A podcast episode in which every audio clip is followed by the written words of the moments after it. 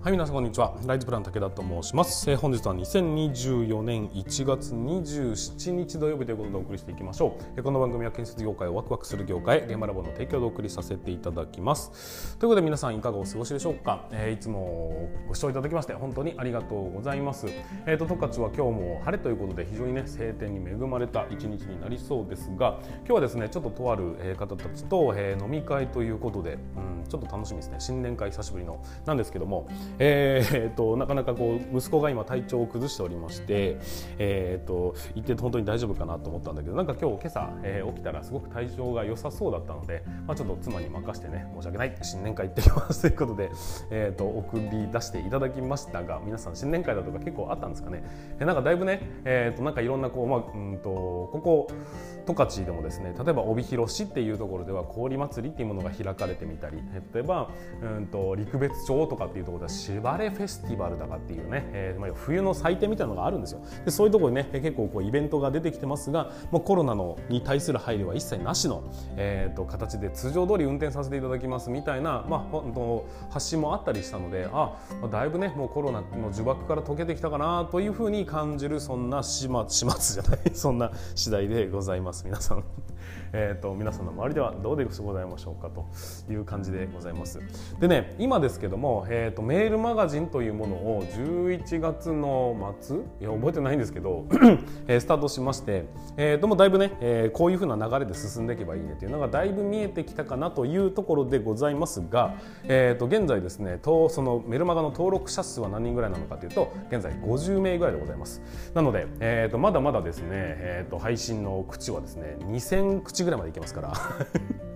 まだまだ入り口の入り口でございますけども、えー僕が日々どんな発信をじゃ活動しているのかとかどういう広報をさせていただいているのかっていうのを週末にお届けすると。で、えー、と毎週火曜日にはですね僕の,、まあそのメルマガのために書いたコンテンツというものだとかをお届けすると。で今後ねどういうふうな方向で進めるのかっていうのも分かんないんですけども例えばその、えー、とメルマガの人たちだけに向けた動画を出すだとかっていうことも考えられますし僕のサービスに対してね、えー、と割引特典がありますよっていうことだって考えられますし、まあ、メルマガを登録してもらっている人に対してのいろんなね、えー、と優遇措置といいますかそんな なんか偉そうなものではないんですけども、えー何かこうせっかく登録して僕に興味を持っていただいてるんであれば、えーそのお返しをねできるような形をちょっと模索していこうかなっていうふうに思ったりしております。まあ、先人のね、えー、とメルマガ配信者たちはどういうことをしてるのかっていうのをちょっと学びつつも、えーそれをね極力取り入れながら進めていきたいというふうに思いますのでもしもねまだ、えー、と登録されてない方がいらっしゃるのであればぜひメルマガ登録をしていただきたいというふうに思っております。このね、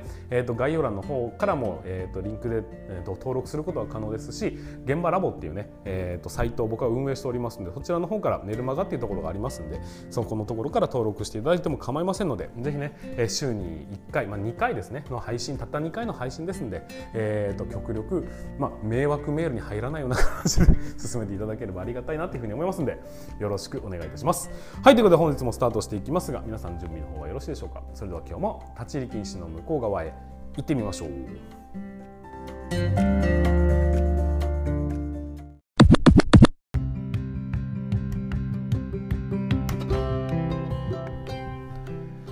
はい、皆さんこんにちは。ライズプラン武田と申します。えー建設業を持ち上げて楽しい仕事にするために YouTube チャンネル建設業を持ち上げる TV を運営したり、現場ラボというサイトでは若手の育成や働き方改革のサポートをしたりしております。ということで本日もスタートしていきますが、今日のお話は何かと言いますと、えー楽そうに見える人の理論ということでお話をさせていただきたいというふうに思っております。えーと楽そうに見えてなんか腹が立つ人っていないですかね。社長あんなに楽をしてこんないい車乗りやがってとか。部長は何にもしないとかなんかそんなような、えー、と不満を覚えたことがあるんじゃないかなっていうふうに思うんですが僕はですね、えー、と先日、まあ、ちょっと話は変わりますが いきなり変わりますが、えー先日ですね自分の娘今小学校から中学校に上がろうとしてる娘がいるんですがその子に、えーとまあ、昔からアイドルになりたいと言ってたんですけども、えーその子に将来何になりたいのって改めて聞いてみたんです。そうするとですねお父さんみたいに楽しそうに仕事をしていきたいというふうに言っておりました。あーなんか嬉しいねって思ったんですがその後とですね。なぜそう思うんだと聞いたらもう勉強とか面倒くさいしそういう面倒くさいことをしないでもなんかこう仕事ができて、えー、と生活ができるような人になりたいなと思ったからみたいな感じで答えられたんです、まあ、そこの言葉を聞いてうんっていうふうにちょっと思ったわけですよ。確かにこう自由に仕事をするというものっていうのは、まあ、素晴らしいなというふうに感じる感覚はわかるんですがそれを面倒くさいからやりたくないからという理由で楽そうに楽に仕事をしたいんだよねというその理屈 をつけられるとそれはちょっと違うぞというふうに思ったんです。まあただね子供なんでそこは、えーと、置いといたとしてその時僕はうんって思う節があったんです。これが一番最初にお話をしました、えー、社長が楽そうに見える。部長が楽そうに見える。上司が楽してそうに見える。その感覚は一体本当なのか？そしてどこから来るのかっていうところをちょっと考えてみたらあなるほどねと思われる理論みたいなものが出来上がったので今回皆さんにねその理論展開をお話しさせていただきたいというふうに思いますので是非最後までご視聴いただければというふうに思っております。はい早速ですが進めていきたいと思うんですけども えっと楽そうに見えるあの人って言いますね、えー、まあ社長だったり部長だったりわかんないです。自分よりも大抵それはね目上の人だったりすると思うんです、まあ、インフルエンサーとか、えーと、テレビに出てる芸人さんとかなんか楽しそうに仕事をしててなんか楽して稼いでそうなそんな感覚ってあると思うんですがまずはね決してそんなことはないと思うんですよ。だって、えーと、そんな世の中にそんな都合のいい楽して稼げるものなんてあるわけないじゃないですか。だからそういうふうに考えていくとなぜそういう人たちはそういうふうにこう憎まれるポジションになってしまっているのかっていうとまずは単純な話。自分は今仕事で大変な思いをしている。何かしらね悩んだりだとか人間関係が難しいだとか仕事がなかなか覚えられない。いろんな悩みを抱えながら、え仕事をされてることだと思うんですよ。だからその今自分が今苦しいというこの状況から見た時に彼らそのね周りのね、えーと、きらびやかに見える人たちがすごく楽してそうな感じがしてなんか楽してるくせにこんないい車乗り上がってみたいな感覚になってしまうその、えーと、気持ちはですねおそらくこのギャップ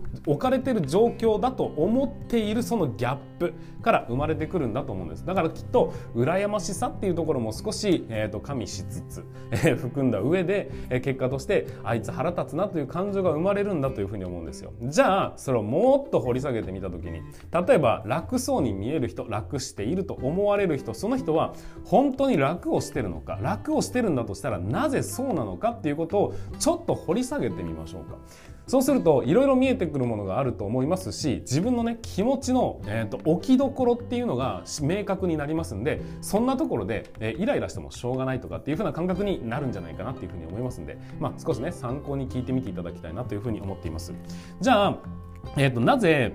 えー、そのあの人は、えー、楽そうに見えるのか本当に楽なのかっていう人を、まあ、何か誰かちょっとピックアップしてみてください。そうすると,、えーと、楽な楽そ 楽そうな楽しそうに仕事をしてるとか楽そうに仕事をしてるっていうふうに楽そうに見えるっていうことですね。それは、えー、つまりは、まあ、失敗をしないとかなんか余裕があるっていうところだと思うんですよ。何かしらにね、まあ、人生に余裕があるのかもしれません。えっ、となんかこう仕事に余裕があるのかもしれません。お金に余裕があるのかもしれません。いずれにせよ余裕裕があるように見えるわけですね。余裕があるように見えるっていう状況。例えば同じような、えー、と仕事をしてるはずなのにあの上司楽そうに見えるっていう。その状況ってなぜ生まれたのかっていうのをもう少し考えてみるんです。そうするとですね、えーと、何か多少のことが起きてもなんとかなるもしくはなんとかできるという自信からそういうふうな感情になってくるとも考えられないでしょうか。きっと,、えーと、ニコニコできるってことね、えーと、といつもこう僕らはまだ未熟ですから未熟な僕らにとってみるとああれは大丈夫かこれは大丈夫かって気になりながら進んでるんですが、えー、とそれを全て経験した人、まあ、だからこそなのかもしれませんが、まあ、なんとかなるでしょっていうふうに今まで何とかしてきた経験があるからなんとかなるというふうに考えることができるっていうふうになってきただから余裕を持ってるように見えるんです。じゃあなぜなんとかなるでしょと考えられるようになったのかっていうと結局結局というか、まあ、多分ですね準備ができてるからなんですよ。何かしら、まあ、なんとかなるでしょの場合はうんと、まあ、こうなった時には、まあ、こうすればいいだろうしこうなった時にはこうするだろうしみたいなところを考えていくと結局ですねあらゆる準備ができているここが、えーと、その余裕につながっていってるんじゃないのかなっていうふうに思うんです。じゃあなぜあらゆる準備ができているのかっていうふうに考えていくとおそらくですよその人たちはたくさんの失敗をしてきたんだというふうに思うんです。失敗をクリアするとその失敗クリアの仕方を覚えます。失敗したとしてもリカバリーすることができます。というふうに多くのノウハウみたいなものを蓄積することができるんです。そういうふうにたくさんの失敗をしそれを克服していくと,、えーと、多少のことが失敗があったとしてもね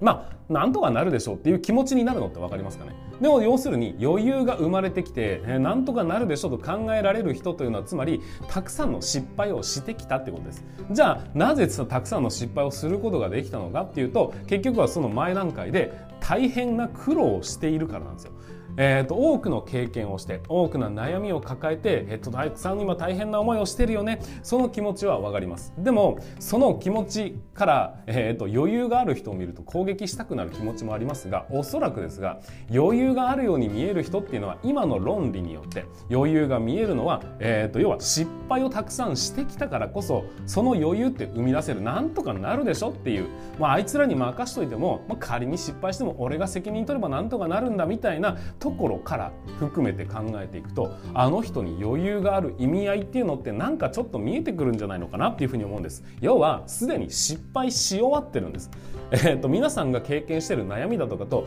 全く同じ親と悩みを抱えたわけではないと思うんですがただ、えーと、たくさんの悩みを、えー、克服していくとだんだんと皆さんがその小学生がね、えー、となんかこう全然勉強ができるようにならないみたいなことを悩んでていいかお前な勉強っていうのはそう簡単にはうまくいかないもんなんだよって言えるその気持ちが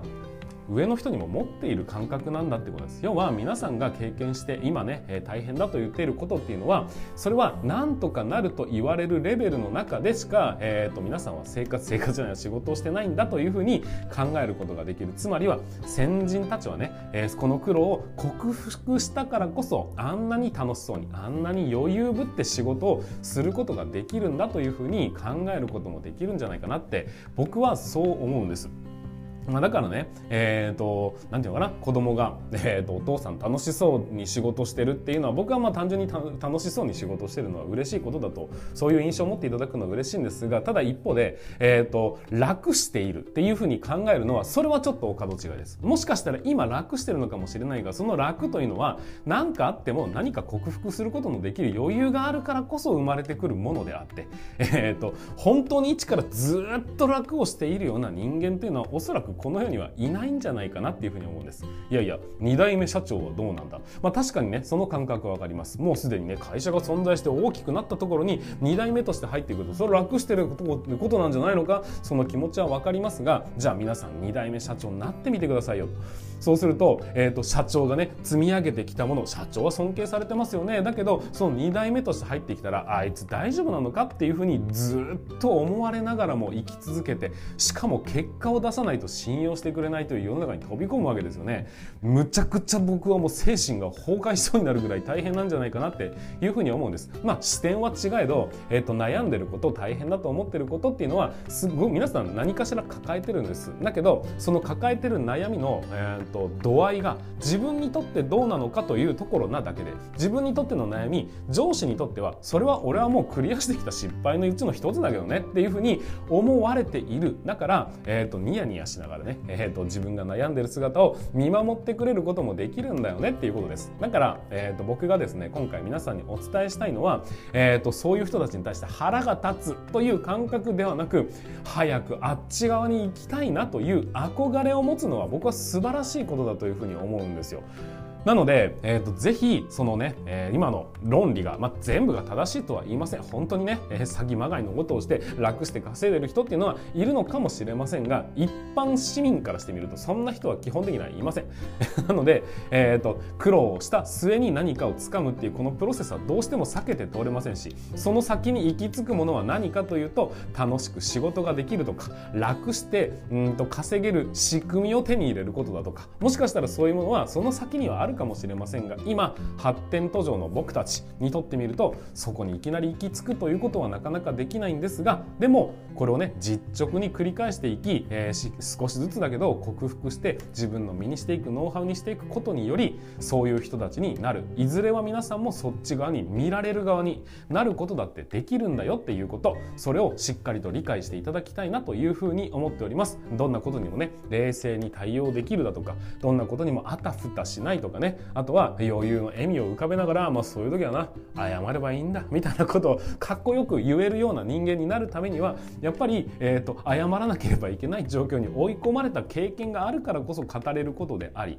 余裕ぶって、えーと、楽しそうに楽していい車乗ってる人っていうのは楽してるわけではなく楽していくためのそのプロセスをちゃんと経験したからこそ、えー、とそこに至ってるんだというふうに気持ちに留めていただければ皆さんの不満というのは少し和らいで頑張らなきゃなっていう方向にそのエネルギーを向けることができるんじゃないかなっていうふうに思いましたんで今回その参考にしていただきたいという意味で、えー、話をさせていただきました。是非ね皆さんのこれ今後の人生、まあ、今抱えてる悩みがそうなんであればあの人だって苦しい思いをしてきたんだ。自分もそうなりたいんだったら自分も今や抱えてることを克服していかなきゃいけないと前向きに捉えられるように是非なっていただきたいというふうに思います。はいということで本日も最後までご視聴いただきましてありがとうございました。また次回の放送でお会いいたしましょう。それでは全国の建設業の皆様本日も